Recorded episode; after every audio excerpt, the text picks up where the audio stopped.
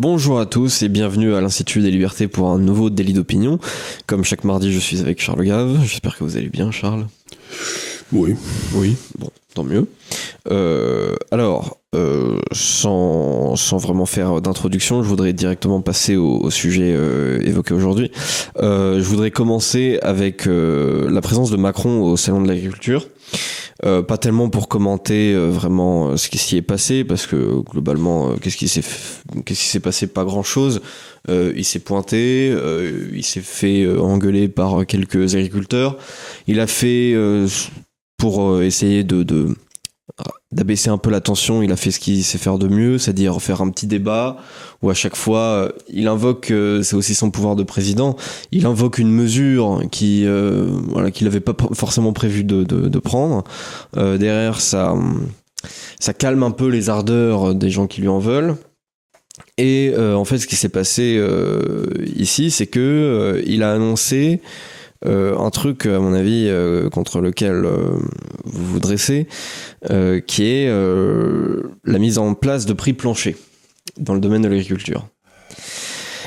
Et, Eh ben, je peux déjà vous annoncer un truc avant même qu'on aille plus loin. Ça va ruiner l'agriculture en Afrique. Parce que quand vous faites des prix planchers, ben, automatiquement, à l'arrivée, vous avez des excédents de production. Et ces excédents de production, faut bien les vendre quelque part. Mm. Et donc, on va les donner, je sais pas, à quelques pays africains qui a besoin d'argent, qui a besoin de bouffer. Et ça foutra en l'air toute la paysannerie, locale qui se retrouvera dans le bateau la semaine d'après pour venir en France, quoi. Donc, c'est déjà une mesure, mais extraordinairement con. hmm, ouais. Alors, je suis assez d'accord. On va on va parler de cette de cette mesure. C'est d'une bêtise qui est Euh, stupéfiante. Ce que je voudrais commenter aussi, c'est Je voudrais arrêter parce que s'il veut faire quelque chose pour les paysans, ce qu'il pourrait faire à la limite, c'est enlever toutes ces subventions à la noix, ces prix planchers, et dire comme vous entretenez la campagne, la communauté vous verse un salaire de, je sais pas, euh, 800 euros par mois pour que vous fassiez votre boulot de paysan, puis tout ce que vous gagnerez en plus, vous le garderez, ça sera pas imposé, vous n'aurez pas de charge sociale. Euh, Ça, ça déclencherait un enthousiasme considérable et ça coûterait pas si cher que ça. Mais euh, puisque c'est peu de paysans qui restent, Oui. mais euh, mais euh, de faire des prix planchers, c'est encore une fois prendre le. Ce que vous voulez, c'est assurer un revenu convenable aux paysans. Donc une des solutions qui n'a pas du tout ma faveur, mais au moins qui serait pas complètement stupide, Mhm. ce serait de dire écoutez, la, la communauté nationale vous remercie d'entretenir la campagne et on va vous payer comme on paierait un jardinier un jardinier à mi-temps. Ouais. Et, et puis l'autre moitié du temps, vous faites ce que vous voulez et puis il y a plus de prix, il y a plus de prix, vous faites ce que vous aimez, vous faites ce que vous aimez pas. Et si vous voulez, ben voilà. Donc ça, ça, ça, ça redonnerait de liberté aux paysans et en leur garantissant euh, 1000 euros par mois, ce qui leur permettrait de bouffer. Ouais. Mais euh, cette idée de faire un prix plancher, c'est d'une bêtise. Mais Mm. En plus de ça, au final, bon, je sais même pas si ça va vraiment être appliqué parce que il a sorti ça pour euh, pour essayer de, de, de s'en sortir sur sur le moment. Alors peut-être que ça aura lieu. Euh, mais enfin, il y a ne serait-ce et que c'est certainement interdit par l'Europe. Alors ça, ça, c'est c'est sûr que c'est c'est interdit par l'Europe puisque c'est c'est une manipulation de c'est prix de contraire marché. au marché commun. Au, au marché commun. Alors que s'il donnait euh, 1000 euros par, an- par mois aux paysans, et ensuite vous faites ce que vous voulez dans vos exploitations, Ouais. ben ça c'est pas interdit puisque c'est une mesure fiscale. Ouais, tout à fait. Et en plus de ça, il y a, il y a deux semaines, euh, on Et on posait la question. la PAC. Et on, on posait la question euh, justement sur euh, sur la sur les prix euh, planchers à son ministre de l'agriculture et euh, Marc Fesneau donc. Euh, et il y a deux semaines Marc Fesneau s'était dit euh, radicalement contre. Voilà c'est une mesure qui était proposée par la France insoumise sans grande surprise et euh, voilà il Ah oui, disait si c'est con, c'est normal. voilà et, et il disait euh, il disait que euh, enfin voilà qu'il était contre et derrière donc en fait j'ai trouvé qu'il y avait un regard de panique chez chez cet homme parce que euh, ne serait-ce qu'en regardant les, les, les vidéos juste l'image euh, sans, sans mettre le son de ce ministre donc euh, Marc Fesneau euh, derrière Emmanuel Macron quand quand ce dernier déambulait au salon de l'agriculture euh, ça faisait vraiment peine à voir. C'est-à-dire que c'était un ministre qui euh, se comportait vraiment comme un stagiaire d'observation. C'est-à-dire vous, vous êtes derrière votre, votre chef, euh, vous n'avez pas de regard particulièrement expressif, vous dites pas un mot, il n'a pas dit un mot de toute la journée à qui que ce soit.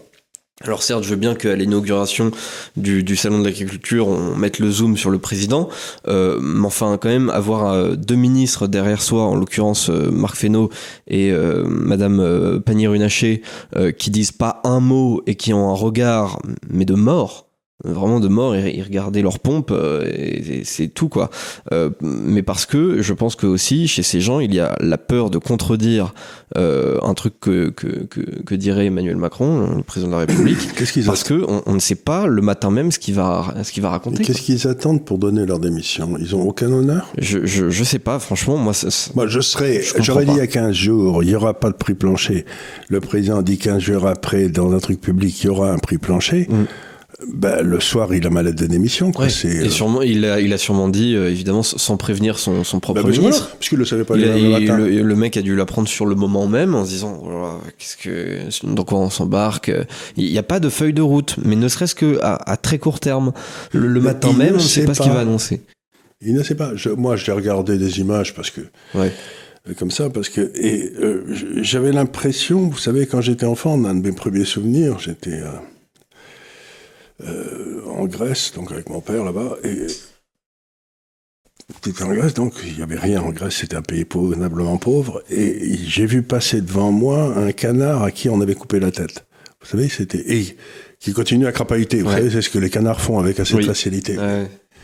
Et j'ai eu l'impression de voir devant moi ce canard à qui on a coupé la tête. Quoi. C'était, j'ai l'impression que il, il sait pas où il va, il comprend rien, il est paniqué, et, il, fait, du bruit, mais, oui, ça continue à chahuter, mais, il continue à avancer, mais il sait pas pourquoi, il sait pas où il va. Donc j'avais l'impression de pouvoir passer un canard sans tête devant moi pendant qu'il était en train de déambuler dans les.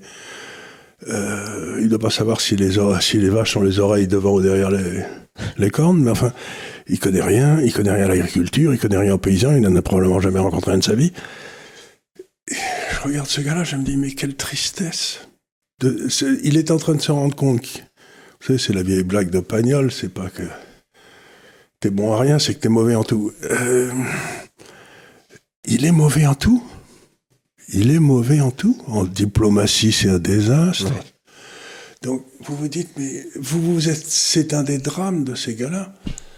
C'est qu'ils veulent tous être président de la République. Mais parfois, ils arrivent là et ils se rendent compte qu'ils sont complètement incompétents. C'est-à-dire ils n'ont jamais le, le, doute de se dire c'est le métier le plus difficile du monde. Euh, je vais faire bien attention de pas, pas y aller. Quoi. C'est ce la relation, la relation de mec normal. Lui, il se précipite en s'imaginant je sais pas quoi. Et il est grotesque. Hmm. Et, euh, et, en plus de ça, on sent chez lui la volonté aussi de se maintenir au pouvoir. on ne sait pas mais pourquoi faire, encore une fois. On ne sait pas pourquoi faire. Mais hmm. Moi, je, je, me dirais, euh, c'est une réflexion. Pour pas aller en prison s'il si, donne sa démission ouais, Peut-être, je sais pas. Et encore là, on n'a même pas de, on a même pas de commencement de piste de, de vraiment euh, d'un truc qui pourrait l'envoyer en prison. Et, oh bah, vous avez euh, regardé Al, Alstab et tout, il y a, y a des... Oui, certes. Mais si on remonte un petit peu en arrière, on doit pouvoir trouver. Hein. Sûrement, mais je pense que même si, même s'il n'était plus président de la République, à mon avis, c'est le genre d'affaire qui, qui, qui ne l'enverrait pas non plus en prison. Je pense qu'on on, ferait tout pour qu'il n'y aille pas. Sarkozy. Oui, certes, mais je sais pas si un jour Sarkozy ira en prison, quoi. Euh, bracelet électronique, c'est tout à fait envisageable, mais je sais pas si, si on a vraiment envie de, d'envoyer un ancien président en, prison. Enfin, je dis on. Ce serait, un, ce serait un bon début. Oui, ce serait sans doute un bon début. Ça leur apprendrait peut-être quelque chose. Mais, euh, comment dire, oui, je, je me faisais la réflexion l'autre jour, je me disais, mais si j'étais ce, ce, ce, gars euh, élu président de la République et je vois tous mes déplacements, ça se passe mal. Euh, je, je rencontre des ça, Français ils peuvent qui dépenser sans avoir euh, trois compagnies de CRS et deux compagnies de gendarmes autour de lui, et vous passez devant l'Elysée, c'est un blocos. Euh, j'en aurais marre, moi je, je démissionnerais, je, dirais, mais manifestement le peuple n'est pas content de ma présence au pouvoir, je m'en vais. Point. Point. Je, Il y a des ça, moments où démissionner, c'est un soulagement pour tout le monde, y compris pour celui qui démissionne. Ah bah oui, bien sûr. Bien il, sûr. il pourrait aller prendre sa retraite, je sais pas. En plus de ça, on sait que Macron, bon, euh, il peut, il peut retrouver un poste euh, où il veut derrière au niveau de la Commission européenne. Il pourrait totalement terminer président de la Commission euh, sans, sans, sans, aucun problème, à mon avis. Ah bah, j'espère que non, parce qu'à ce moment-là, il, porterait ses talents en Europe. Non, mais là, La question avec Macron, c'est il est à l'évidence incompétent. Et je vois pas quel serait l'avantage de le mettre alors qu'il est incompétent dans un autre poste où il pourrait continuer. Ah, à- je- je dis la pas seule chose qu'il faut faire avec Macron, c'est le mettre à la retraite. Ah non, mais moi je suis d'accord. Je dis pas qu'il faut le, le mettre Le- ailleurs. le je fait qu'il puisse être ailleurs être. est une condamnation du, du système politique qu'on a à être aujourd'hui. Parce qu'autrefois, euh, quand, dans la Rome antique, quand un, un politique était vraiment trop mauvais, il avait une espérance de vie assez courte. hein. Ouais. On le balançait du haut du, de la roche tarpéienne, là, et puis euh, Oui, c'était c'était euh, une façon d'éviter euh, qu'il ne se représente. En empereur romain, ça devait être sûrement le, le, le, le poste le plus, le plus dangereux euh, qui soit. C'était assez euh, dangereux. C'était assez dangereux. Il y avait quelques satisfactions, mais c'était assez dangereux. C'est comme aujourd'hui, statistiquement, le, le métier le plus dangereux du monde, c'est président américain. Puisqu'il Oui. y en a eu trois, euh, il me semble, qui, qui ont été assassinés. Donc euh, sur euh, une cinquantaine quasiment, euh, ça fait, euh, ça fait Mais beaucoup. Statistiquement, c'est beaucoup. Statistiquement, oui, c'est plus que les soldats ou n'importe quelle autre, n'importe quelle autre euh, profession. Euh, donc, pour revenir sur le, le- le principe du, du prix plancher, euh, aussi comme d'habitude, en fait, on s'attaque au, plus aux conséquences du problème que que- qu'à sa racine. Euh, C'est-à-dire que si le problème c'est la faible plus-value des agriculteurs sur euh, la vente de leur production, euh, c'est-à-dire donc en fait le, prix de vente moins le prix de production, euh, en fait au lieu de vouloir juste réduire le prix de production, ce qui est faisable en allégeant la pression fiscale, tout- toutes les taxes, toutes les réglementations, en fait ce qu'on veut faire c'est augmenter le prix de vente ce qui va rendre euh, nécessairement euh, l'agriculture française moins compétitive parce que enfin je veux dire en tout cas c'est euh, Mais non, je suis pas d'accord. c'est inapplicable Vous êtes, vous êtes en train de raisonner dans la boîte qu'ils vont vous en donner. ouais C'est surtout ce qu'il ne faut pas faire, parce que vous n'en sortirez jamais si vous faites ça. C'est-à-dire que si, d'abord, qu'est-ce qui donne le droit dans une économie de marché à, de mettre un prix plancher sur quoi que ce soit? Donc vous n'avez pas le droit de le faire. Mais par contre, rien n'interdit dans une économie de marché de dire les paysans rendent un service à la communauté pour laquelle ils ne sont pas rémunérés, c'est-à-dire d'entretenir la campagne. Je vais les payer pour ce service, allez, euh, 1000 euros par tête de gars, par an, par mois. Oui, c'est ça. euh, oui, c'est ça. Par an, par mois, pardon.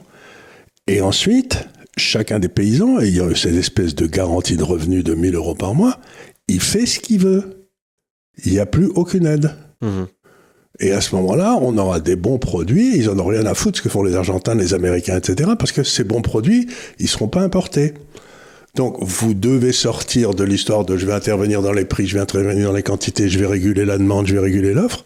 Ça ne marche jamais. ah non mais je dis pas Ce ça que vous pouvez faire, c'est maintenir le niveau de vie des paysans à un minimum incompressible, 1000 euros, allez, et ensuite, démerden sich. Vous redevenez libre. Et on vous supprime toutes vos conneries, toutes vos réglementations, toutes vos taxes, Ouais. et on ferme les affaires. Comme que- ça, vous pourrez, vendre, vous pourrez vendre votre terre cher- de façon chère. Ce que, ce que je dis justement, c'est qu'en intervenant sur le prix, en mettant en place un prix plancher, derrière, ce que ça risque de faire, c'est que bah, justement dans, dans les magasins, dans la grande distribution, là où c'est applicable, euh, le risque, c'est que les Français, en fait, se tournent davantage vers la production qui vient de l'extérieur, puisqu'elle sera plus compétitive au niveau du prix. Ben oui, on sera obligé d'acheter la production à un prix plancher, on fera des stocks monstrueux dont on ne saura pas quoi faire. Oui, et c'est là qu'on va le déverser. on euh, va déverser sur l'Afrique, Voilà. à, ou à la moitié du prix. Mm. Donc, c'est idiot dès le départ. Ouais. C'est euh, donc ce qui m'étonne, c'est que bon, moi j'ai fait des études en économie, j'ai étudié toute ma vie ce truc-là. Et ce qui est d'étonnant, c'est qu'il y a un certain nombre de choses qu'on a essayé depuis euh, Dioclétien au 3e, au 4e siècle après Jésus-Christ, là. Blocage des prix, ça marche pas. Le blocage des loyers, ça marche pas. Euh, les prix planchers, ça marche pas. Donc toutes les interventions dans le marché, ça marche jamais. Vous pouvez inter- intervenir au niveau de l'humain, c'est-à-dire à garantir aux humains une espèce de de minimum. C'est-à-dire si un endroit il faudrait donner comment cette espèce de salaire commun qu'on voudrait donner à tout le monde. Ouais, revenu universel. Un revenu universel, c'est pour les paysans. Là, ça serait très bien parce qu'en plus, ils rendent un service qui est d'entretenir la campagne. Donc, on vous paye pour entretenir la campagne. Et si vous voulez faire que ça, c'est tout ce que vous faites. Vous laissez pas vos changes à cher, vous permettez pas. Bon, Voilà, très bien. Ça, ça me va très bien. Parce que ça, c'est une dépense finie qui va pas augmenter, et puis ça va très bien. Puis au moins, vous rendez service. Mais intervenir sur le prix du produit, sur la quantité du produit, sur les interdictions de ceci ou de cela, mm. ça ne marche jamais. Encore une fois, la contrainte, ça ne marche jamais. Il n'y a qu'une chose qui marche, c'est la liberté. Donc, mi des fil euros par mois à chaque paysan. Et dites-lui, maintenant, vous n'aurez pas d'autres aides, mais vous n'aurez pas d'autres contraintes. On vous supprime tous ces trucs imbéciles, la PAC, les, les prix, les trucs, les machins, remplir des papiers pour la commission vous ferez plus tout ça et vous essayez de faire, euh, je sais pas, des grenouilles pour qu'on puisse les bouffer, quoi. Si c'est ça qui les amuse. Mais encore une fois, foutez la paix aux gens. Hmm. Arrêtez d'intervenir dans leur travail. Ce qui, ce qui m'a frappé dans les prises de parole de certains agriculteurs qui en voulaient à, Emmanuel Macron, c'est que, alors certains évidemment pas tous, hein, euh, mais certains semblaient euh, assez, comment dire, méfiants vis-à-vis des accords de libre-échange. Euh, or, j'ai trouvé une infographie, euh, c'était une infographie de, quel média? C'était Les Échos, euh, qui tentait d'évaluer le solde extérieur de la France vers les pays signataires de certains accords, donc le Canada, la Corée du Sud, le Japon, le Vietnam, en millions d'euros, dans plusieurs domaines. Donc par exemple le bœuf, le poulet, le porc, les produits laitiers, vin et spiritueux. Et dans tous ces domaines-là, à l'exception du poulet, on avait euh, un solde extérieur qui, n'avait fait que progresser. Euh, depuis 2012, depuis 10 ans. Euh, donc le, le, bœuf, ça a été multiplié par, par 100, notre solde extérieur. le poulet, ça a été divisé par 2, c'est le, le, domaine. le porc, ça a été multiplié par 2,5. les, les produits laitiers, ça a été multiplié par... ouais, Mais je vais vous arrêter tout de suite là, parce que encore une fois, vous tombez sur euh, la tyrannie de la moyenne. Oui. Euh, je m'explique, c'est que ces soldes de, qui sont montés comme ça, ça a été fait simplement par 10% des exploitations. Alors ça c'est possible, bien sûr. Je suis certain, puisque c'est la loi de Pareto, donc il y a 80% du solde excédentaire qui a été fait payé par 20%. Et ces, 20%, ils sont pas en train de manifester sur l'agriculture. Oui, ça va très bien pour eux.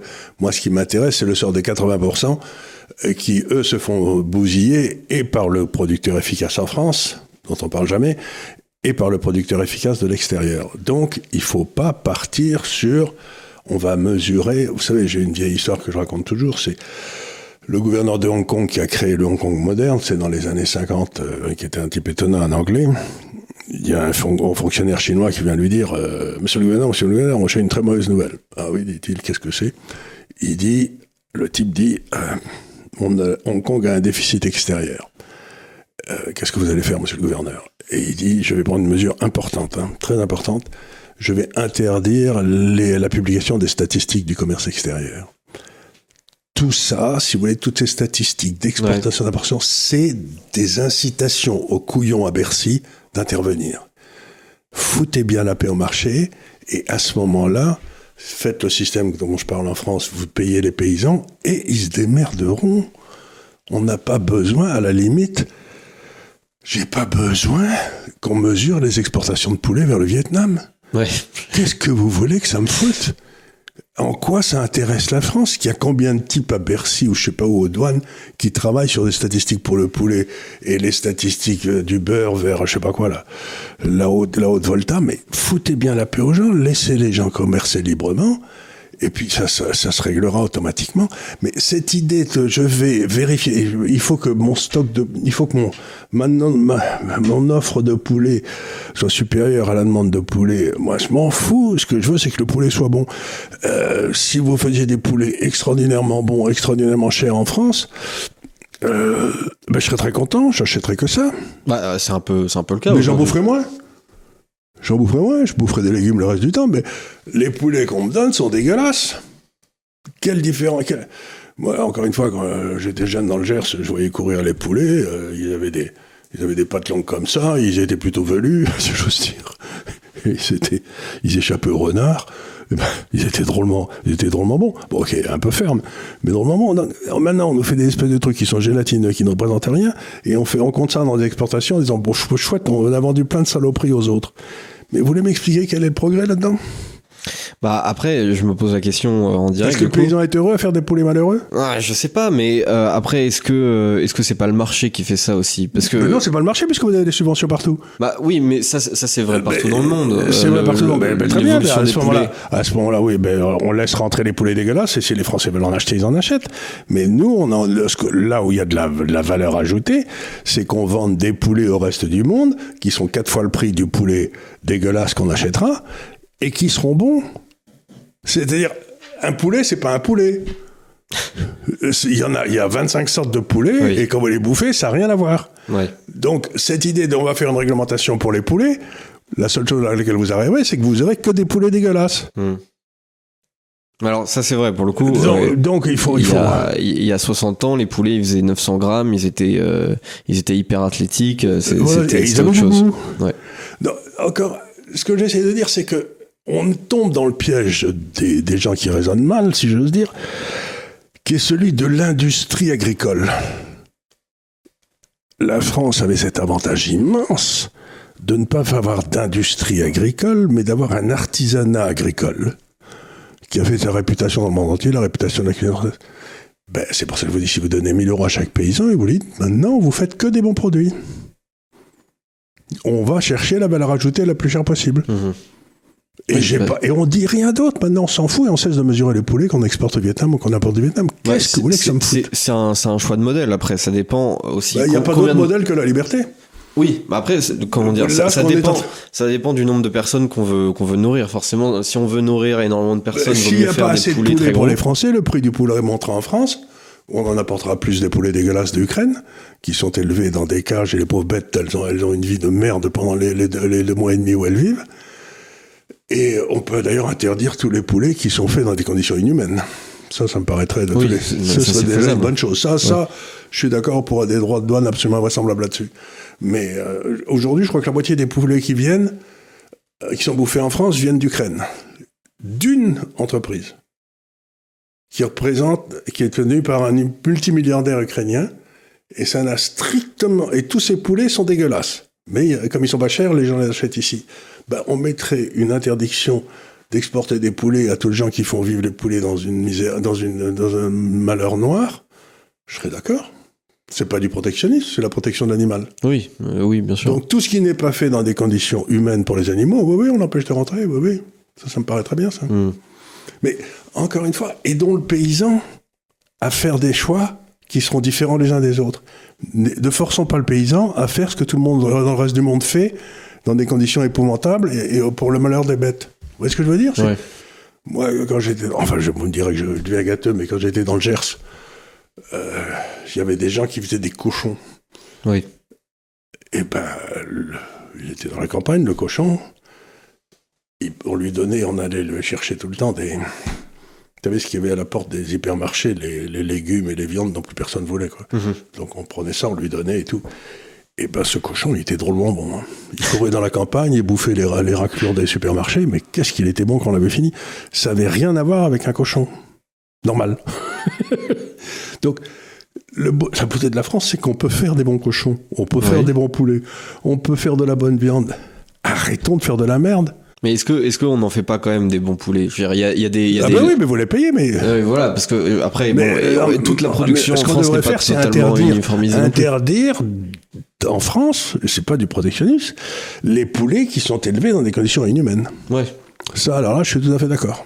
Oui, non mais ça, oui, c'est pas et donc, et si le prix du poulet est trop bas en France pour les, est trop haut pour les, les importations, eh ben, on met des étiquettes sur le poulet en disant, vous savez, ce poulet, il a été élevé de façon abominable. Maintenant, vous le prenez si vous voulez, mais c'est pas une bonne idée. Ouais. Il faut informer les gens et les laisser prendre des décisions libres.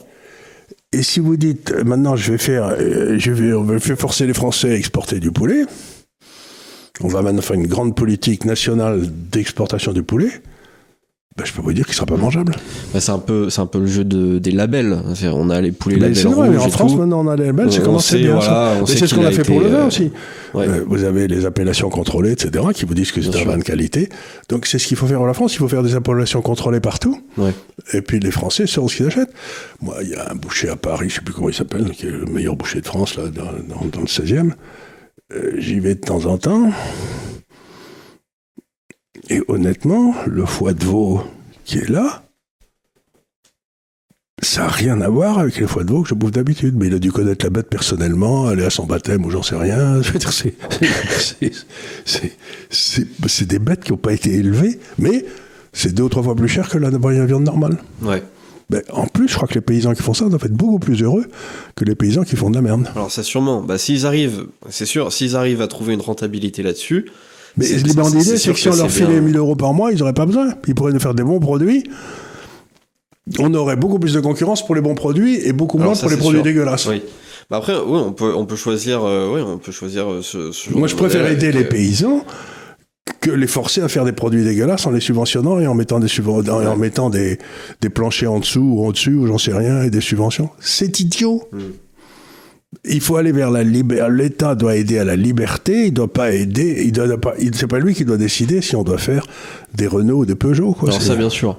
Mais après, bah moi, moi, je suis, je suis, je suis totalement pour la liberté. Après, du coup, dans, dans les deux sens, c'est-à-dire que si le, si le fermier a envie de faire, euh, je sais pas combien de poulets, alors élevé dans, dans, dans des conditions qu'on estime euh, au minimum dignes quand même, euh, et que c'est comme ça qu'il est content, je suis pour qu'il le fasse. Et puis, il faut lui donner la possibilité de le faire. Et c'est un, peu ce qu'ils font en Suisse. peut avoir la possibilité. C'est un peu ce qu'ils font en Suisse. Ils payent un peu les, un peu les paysans comme jardiniers, puis, euh, puis ensuite, bah, ils font des produits. Ouais. Mais euh, voilà, c'est que, vous savez, dans l'économie, il y a ce qu'on appelle les externalités. Ouais. Les externalités positives, les externalités négatives. Bon, les externalités négatives, c'est une usine qui pollue tout. Allez hop. Mais si on regarde le monde paysan, on ne peut pas s'empêcher de penser qu'ils ont pas mal d'externalités positives, c'est-à-dire qu'ils entretiennent la campagne pour le compte de tout le monde. Ouais. Pourquoi on les paierait pas pour ça? Ouais. Pourquoi on les paierait pas pour ça? Je vois pas le, je vois pas le problème, moi. Hmm. Oui, pourquoi pas. Après, ça, ça se Après, ils font ce qu'ils veulent. Selon vous, une ça fois qu'on assuré, à, une fois qu'on a assuré le minimum de vie, 1000 euros par mois pour le paysan, bon, très bien. Ensuite, il fait ce qu'il veut. Donc, tout ce qu'il fait en plus, c'est ce qu'il fait. Il pourrait faire que ça, juste entretenir ses terres et puis rien, rien faire pousser. Mais s'il veut faire autre chose, à ce moment-là, il va aller vers la qualité automatiquement parce que ça se vendra. Ouais. Mais alors, selon vous, ça se déciderait à quel niveau Ça? Au niveau, euh, au niveau départemental, au niveau de la non, collectivité ben on, dit, on dit, on fait une grande politique, on fait une grande politique pour, et peut y retrouver de. Ben voilà, là, chaque paysan touche 1000 euros par mois, et puis ensuite, ben voilà, c'est tout. Quoi. Et puis on lui, et puis on, plus d'impôts sur, euh, les gens qui l'embauchent, tout ça, ça n'a aucune importance. Puisque euh, je crois que les, frais sur les. Je sais pas c'est comme partout, quoi. Les, frais, si vous embauchez un, ouvrier agricole, etc., il, est au, il, est au prix du, il est au prix du caviar, quoi. Donc il peut pas, peut, pas embaucher un gars. Euh, encore une fois, il faut détaxer le travail pour faire et le cas échéant, taxer la consommation. Et nous, on essaye de détaxer la consommation et de faire entrer des produits pas chers, parce que comme ça, l'inflation monte pas, et on taxe le travail, comme ça, la production monte pas. Donc on est dans un système qui est complètement à l'envers de tout ce qu'il faut faire. Il faut détaxer la création de richesse et taxer la consommation de richesse. Et nous, on, on, détaxe la consommation et on taxe la production. On peut pas être plus con. Oui, effectivement, bah, c'est le modèle effectivement dans lequel on est, c'est-à-dire qu'on importe des trucs euh, du monde entier et on veut euh, maximiser la, la consommation. D'ailleurs, je pense que ça a un gros rapport aussi avec euh, la, la, masse d'immigration qu'on importe. C'est aussi des gens qui ont tendance à hum, dépenser de l'argent plus rapidement que, que, que les autres. Et donc, bah, ça, ça fait d'autant plus de, de, consommateurs. Et derrière, on s'en fiche de, de ce qu'on produit euh, en réalité. Et on, si vous voulez, ce qui arrive aux paysans, c'est exactement la même chose qui est, qui est, qui est, arrivé aussi aux entrepreneurs. C'est-à-dire quiconque essaye de la créer de la richesse en France, ouais. qu'il soit paysan, qu'il soit entrepreneur, ou mettons un très bon professeur dans une école qui essaye d'élever les enfants comme il faut et tout, mais tous ces gars-là, on les met à la poubelle et on prend tous ceux qui bouffent des McDonald's. On est fou. Ouais. Ouais, c'est sûr. On, est, bah, marche sur la tête. Là, là-dessus, il bah, faudrait encore faire euh, davantage d'efforts, notamment euh, justement en, permettant au travail d'être euh, moins coûteux. mais je note dans la gastronomie un gros effort de d'entrepreneurs français euh, qui euh, remettent au goût du jour quand même la restauration française en essayant Oui, euh, du coup de, de, de, de mettre des prix euh, les, les plus bas possibles et euh, en essayant de concurrencer du coup Bah, le bah, petit la café qu'on a à côté où je vais déjeuner presque tous les jours, bon, c'est un, un, un bon vieux Bourguignon, Bourguignon, j'imagine. Euh, Il doit être, je crois qu'il est picard, mais qu'il a été élevé dans les, là-bas du côté du fond du Massif central. Et, et bien, presque tous les jours, il a deux ou trois plats à sa carte qui sont, qui, ré- ré- que la morale réprouve. Je sais pas, des tripes, des andouillettes, des Mhm. trucs absolument extraordinaires. Et qu'il fait lui-même, enfin, qu'il achète lui-même et qu'il vend lui-même. Et ben, ça désemplit pas. Ouais. Je peux en témoigner. Ça désemplit pas. Donc, ce que j'essaie de dire, c'est le plus on aura de paysans qui font des tripes, plus le gars à Paris qui fait ça aura de monde dans son. Et ça marchera tout seul. Oui, effectivement. Alors que si vous faites des mauvais poulets ou des mauvaises tripes ou des mauvais saucissons, etc., euh, ok, il est pas cher, et alors? Oui. C'est mauvais Bah, surtout, On s'en fout que ce soit pas cher. Si, si on met tout à égalité, forcément, euh, ça, fait encore plus de clients pour McDonald's parce qu'on se dit, Ouais. bah, si c'est Si c'est dégueulasse, si on finalement, si c'est même pas plus dégueulasse que, que le resto d'à côté, euh, ça vaut Voilà. pas le coup, quoi. Donc euh, autant, Donc, autant aller ce qui m'étonne toujours qu'on raisonne sur le côté production en France, entrepreneur, usine, la désindustrialisation, etc., c'est que les gens ne se rendent pas compte que c'est une politique voulue, Hmm. puisque on tape toujours sur la production et qu'on subventionne toujours la consommation. Or, c'est exactement l'inverse qu'il faut faire. Oui, c'est sûr, c'est- c'est c'est pas une énigme. euh, C'est pas une énigme, ce qui nous arrive, ça rien de surprenant. oui, voilà, absolument.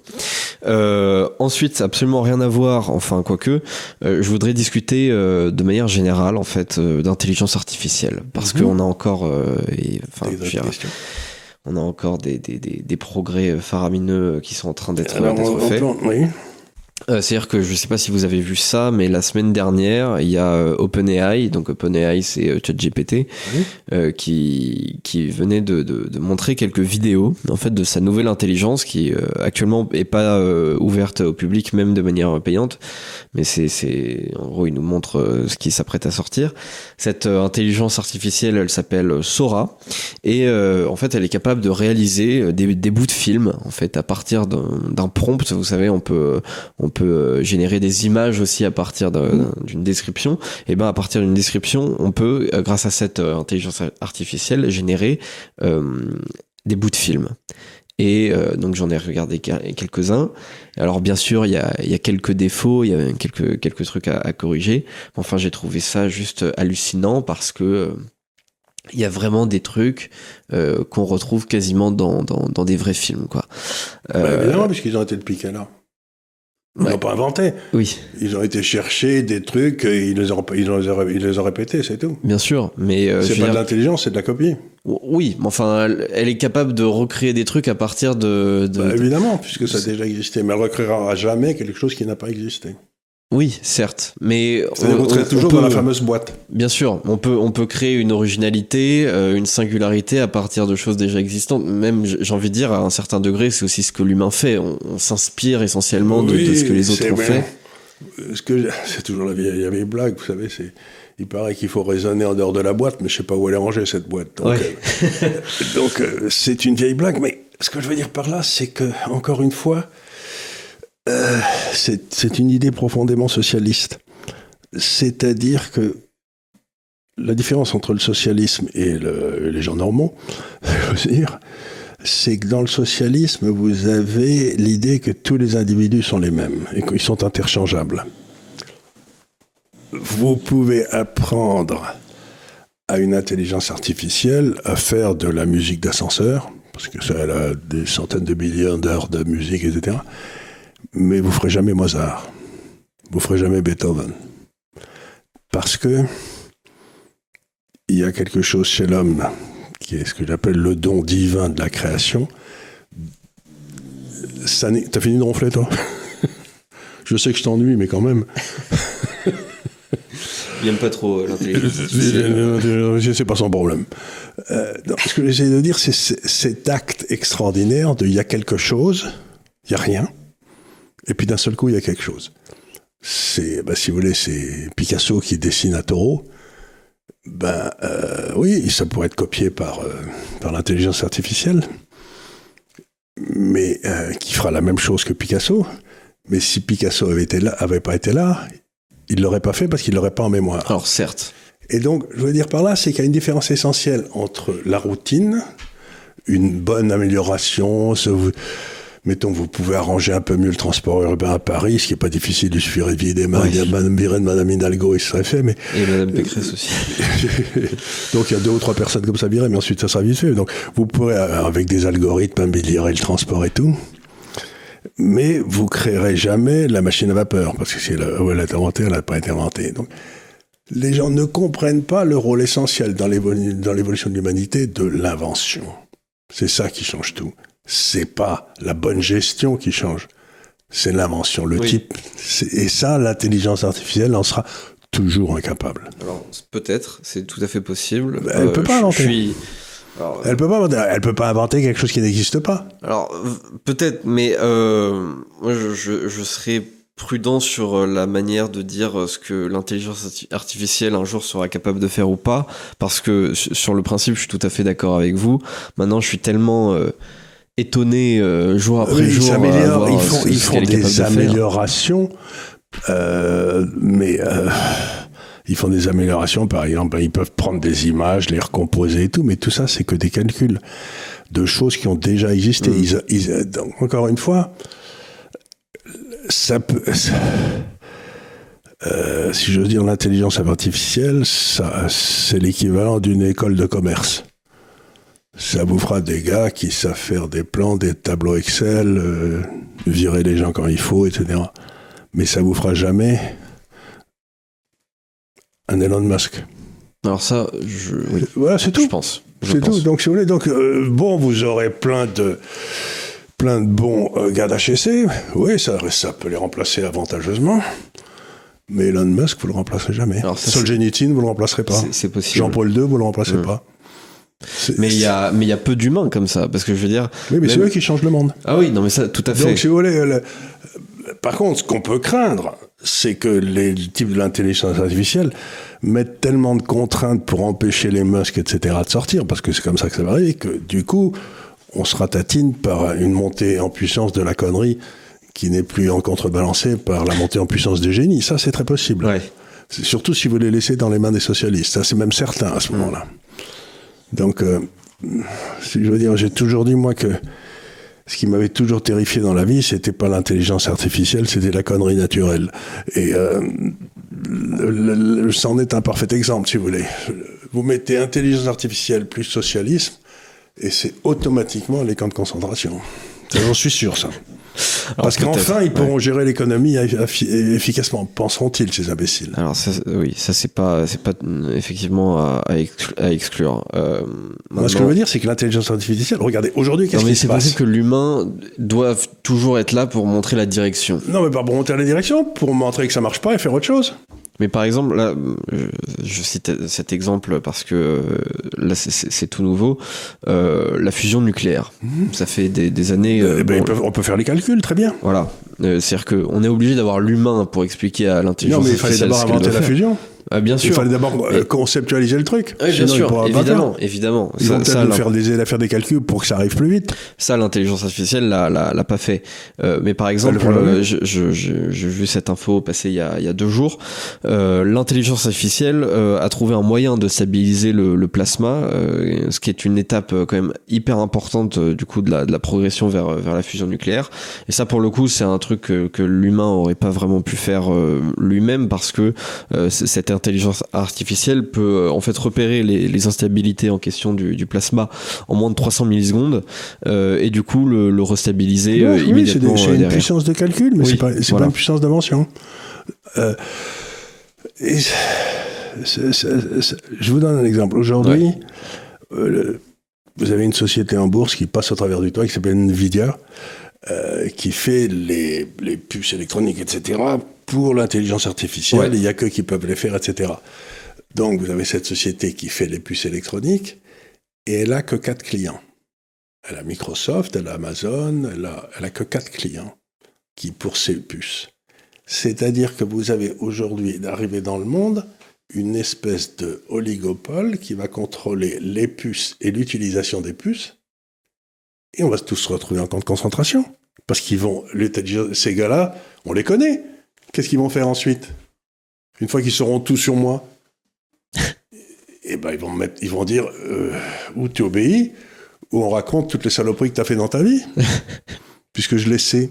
Donc, ouais, ce que je veux dire, si vous ne vous rendez pas compte le danger qui est en train d'émerger là-haut, que ce soit pas l'intelligence artificielle qui nous domine, mais que ce soit Bill Gates. Ouais.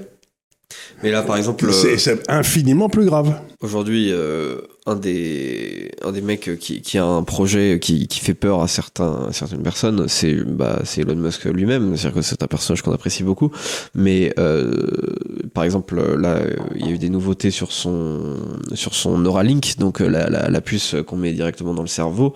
Euh, il y a du coup une personne humaine qui a été euh, qui a été euh, qui s'est fait injecter cette euh, cette puce et euh, on a trouvé que cette personne pouvait en fait contrôler un ordinateur comme avec une souris mais avec juste la pensée et bon, évidemment, derrière, ça ouvre tout un, tout un champ des possibles.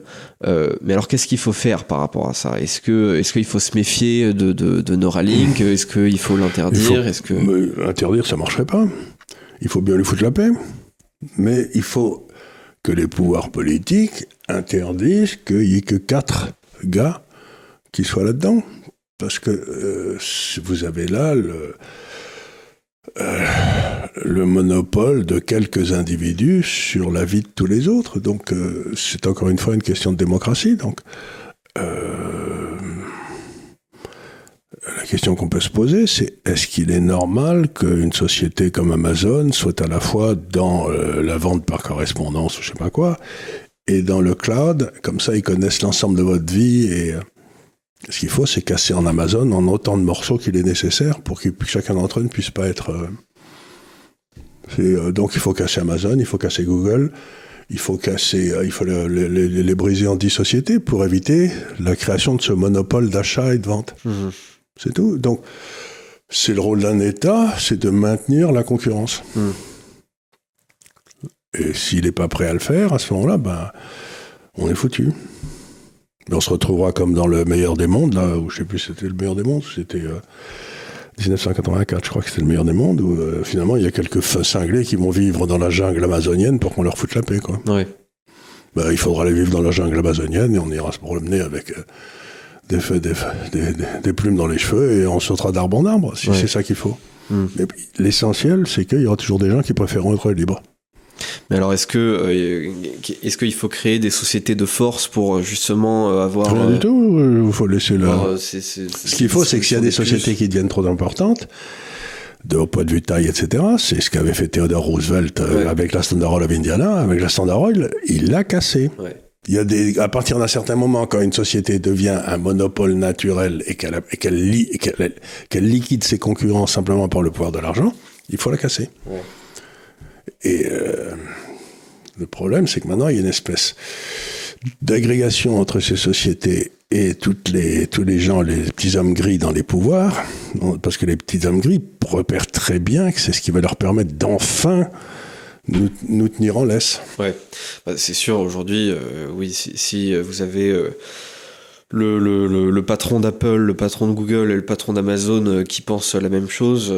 et qui commandent eux-mêmes la même puce et qui font les mêmes programmes, bah, ce, sont tous des, des, des, des grands financements du parti, euh, euh, du parti démocrate. Pardon. Mais je vous donne un exemple. Il y a des gens qui font des trucs très compliqués sur l'intelligence artificielle aux États-Unis et tout. Mais on a des bons matheux en France. Et il y a des, des matheux en France qui, qui travaillent sur une forme d'intelligence artificielle euh, qui est d'aide à la décision. Et par exemple, c'est le seul qui a réussi à faire des programmes pour battre les euh, pour battre les champions de bridge. On avait trouvé à battre les champions, mais le bridge n'arrivait pas. Ben là, ils ont réussi à faire des programmes. Donc, il y a une façon de concevoir l'intelligence artificielle qui est de d'aider les gens à prendre les décisions au moment où ils doivent les prendre, et de l'autre qui est de leur expliquer ce qu'ils doivent faire. Ouais. Et ben, c'est pas du tout la même chose. Donc, il me semble qu'il va y avoir maintenant une lutte peut-être entre deux intelligences artificielles, celle qui, qui aide chaque individu et celle qui aide les puissants. Ouais. Ben moi, je je vais toujours, j'irai toujours vers celle qui aide chaque individu. Oui, bien sûr. il va y avoir ça, ça va être là. C'est ce qui s'est passé au moment de l'invention de la de l'imprimé. Hein. Il n'y a rien de nouveau. Est-ce que c'est possible selon vous C'est le grand thème hein, évidemment euh, de la, de la, science-fiction, une partie de la science-fiction. C'est est-ce que selon vous l'intelligence artificielle peut nous échapper à nous-mêmes? Non. Est-ce qu'elle peut Il suffit d'enlever la prise. Ouais, c'est pas faux. Vous avez, il marche tout seul l'électricité. Est-ce hein. qu'au bout d'un moment, il peut, il pourrait être trop tard pour. Bah, trop tard pour enlever la prise. Ouais. Il suffit qu'il y ait un type qui arrive à la prise, qui fasse sauter le transformateur, et puis, euh, et puis l'intelligence artificielle. Parce que là, j'ai vu une info passer euh, par ici. Mais il cherche à vous faire peur. Comme toujours, si vous voulez, la presse depuis des années ne vit que par la peur. Donc on nous fait passer de peur en peur. On a eu le Covid, puis on a eu je sais pas quoi avant, et puis ensuite on a eu la guerre en Ukraine, et puis on va aller, on va, nous on va envoyer nos soldats en Ukraine, etc. Donc je, trouve, je suis fasciné parce que je me demande toujours quelle est la prochaine peur. Mhm. Qu'est-ce qu'ils vont encore nous foutre dans la trouille pour nous empêcher de réfléchir? Donc l'intelligence artificielle, c'est quelque chose peut-être qui nous fera du mal en 20 ans, dans 20 ans, peut-être. Mais je sais que Macron nous fait vraiment du mal aujourd'hui. Donc, Donc le problème, c'est pas de parler de l'intelligence artificielle, c'est de parler comment on se débarrasse de Macron. Ça, c'est un sujet intéressant. Bah, peut-être que l'intelligence artificielle peut nous aider. Euh... rien du tout. Rien du tout. Il nous aidera sûrement pas parce que ce sera dans la main des gars qui seront tous complices de Macron, parce que Macron, il aimerait bien que ce qu'on soit gouverné par l'intelligence artificielle, parce qu'il n'aurait pas de paysans qui l'emmerderaient. Il irait tranquillement au salon de l'agriculture et il verrait pas un paysan, il n'y en aurait plus. Oui, c'est pas faux. Mais bon, peut-être après, il y a forcément des intelligences artificielles qui sont très différentes. Euh, par exemple, j'ai vu qu'il y avait une polémique euh, dernièrement. C'était euh, l'intelligence artificielle de génération d'images, mais celle de, Google qui s'appelle Gemini. Et alors, il y avait une polémique dessus parce que, en, gros, lorsqu'on demande à, Gemini de, de, de, nous représenter euh, par exemple euh, des chevaliers mmh. ou euh, je sais pas des, des, des guerriers samouraïs j'en sais rien. Elle évite il semblerait volontairement de présenter des personnages blancs y compris lorsqu'on fait appel donc elle a été préprogrammée pour, être, pour être convenable intellectuellement. Ça veut dire qu'elle trouve encore moins que les autres. Oui voilà. Et ce que j'ai trouvé très drôle c'est que Google a dû s'excuser parce que il y a un type qui a eu l'idée de lui demander de représenter des nazis et il se trouve que la, Gemini lui a représenté des nazis euh, noirs, enfin de, de, de, de diverses couleurs, ce qui est tout à fait original. Et suite à ça, Google a dû s'excuser. Euh, donc en fait, le, le, leur propre politique euh, pro-diversitaire euh, c'est retourné contre elle-même. Quand vous mentez, le problème, c'est qu'il faut se souvenir des mensonges. Donc ces corneaux, ils ont mis un truc en disant... Euh, je sais pas quoi, et donc on peut plus représenter des des nazis dans la réalité qui étaient des bons Allemands blonds aux yeux bleus, ou je sais pas pourquoi on leur avait dit de pas faire ça. Donc il faut représenter, quand vous représentez une foule, il faut qu'il y ait des noirs, des blancs, des jaunes, des marrons, mais c'était pas le cas en Allemagne. Et donc, euh, le mensonge de départ, c'est-à-dire qu'une foule est toujours diversitaire, ce qui est faux, les rattrape.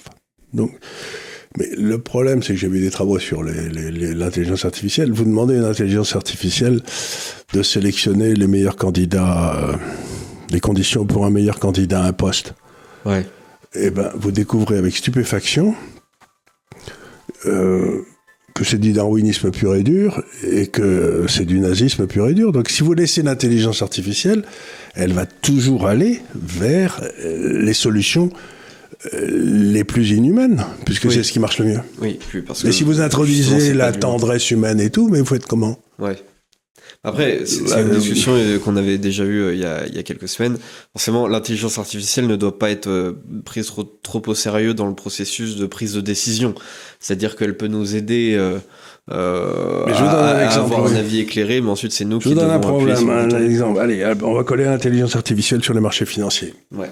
Donc elle va analyser tout ce qu'il y a eu dans le passé, et euh, donc elle vous dira quand acheter ou quand vendre. Mais ce qu'elle a analysé dans le passé, comme ça, elle a analysé toutes les séries, toutes les données qui existent quand l'intelligence artificielle n'existait pas. Certes, ouais. Et donc, le monde de la finance, quand l'intelligence artificielle existe, n'est pas du tout le même que le monde. Donc, s'ils prennent des décisions sur le monde où il n'y avait pas l'intelligence artificielle, ils vont se viander de façon épouvantable. Donc j'ai vu 25, j'ai vu 25 tentatives d'appliquer la soi-disant artificielle au marché financier, et les types, ils terminent, ils terminent toujours ruinés, quoi. Et je trouve ça au poil. Mm. Donc dans un système de complexité ouverte, je vois pas comment l'intelligence artificielle peut gagner. Elle peut gagner aux échecs, elle a du mal à gagner au poker. Alors ça, effectivement, ce serait intéressant de voir si un jour elle est capable de gagner au poker, parce que là, pour le coup, faudra peut-être pas s'inquiéter, je sais pas, mais enfin, c'est sûr que ça, c'est pas normalement son, son domaine de compétence euh, aujourd'hui. Euh, ben voilà, en fait, les, la discussion que, voilà, que je bien, aujourd'hui. On revient toujours aux mêmes idées, si vous voulez, c'est euh, la façon dont l'agriculture, l'intelligence artificielle, la solution, c'est toujours l'individu. La vraie solution, c'est toujours d'aller vers l'individu pour qu'il reste libre et maître. Et là, ce qu'on vous présente toujours, c'est on va vous présenter un type très compétent à qui on donnera une machine superbe qui descend l'agence artificielle. Et comme ça, vous aurez plus prendre, à prendre de décisions vous-même. Donc, on voit très bien, c'est toujours la même chose, c'est euh, si j'ose dire, Dieu, tu es libre, et Satan, tu ne l'es pas. Ouais. Et donc, la presse joue toujours Satan parce que ça fout la trouille. Et donc, euh, les gens qui ont peur sont dociles. Donc, il faut revenir à ce que disait Jean-Paul II, n'ayez pas peur. Mmh.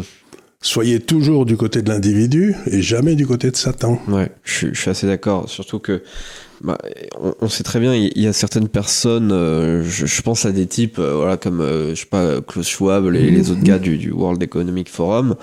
eux, ils sont franchement du côté là. Hein, voilà, c'est-à-dire que eux, quand ils entendent parler de d'intelligence artificielle, ce qu'ils se disent, c'est alors voilà, on va pouvoir Pour continuer. Eux, c'est un instrument de pouvoir. Voilà, on va pouvoir continuer à faire fonctionner la société, etc., sans avoir besoin de l'initiative de l'individu. C'est-à-dire l'individu, il va rester. Le même rêve. Voilà, le même cauchemar il va rester sur son canapé à rien foutre toute la journée et ce sera très bien comme ça, il sera content et euh, on lui enverra des, des, des drones de livraison Amazon avec euh, effectivement du, du, du, poulet sous hormones qui fera 8 kilos. Euh, et, ce sera, et tout sera très bien comme ça. Et la société pourra continuer à fonctionner comme ça et c'est nous qui aurons le pouvoir. Et de toute façon l'individu n'aura pas vraiment euh, voix au chapitre et comme ça. Et voilà, c'est très différent parce que vous voyez, pour moi, Bon, ils auront le pouvoir sur nous, donc ils, nous auront en nous maintenant d'une espèce de, euh, d'oisiveté, euh, gentillette. Enfin, ils ne font pas trop de mal et on est là. Mais euh, moi, en tant qu'individu, pour moi, j'ai envie de suivre des gens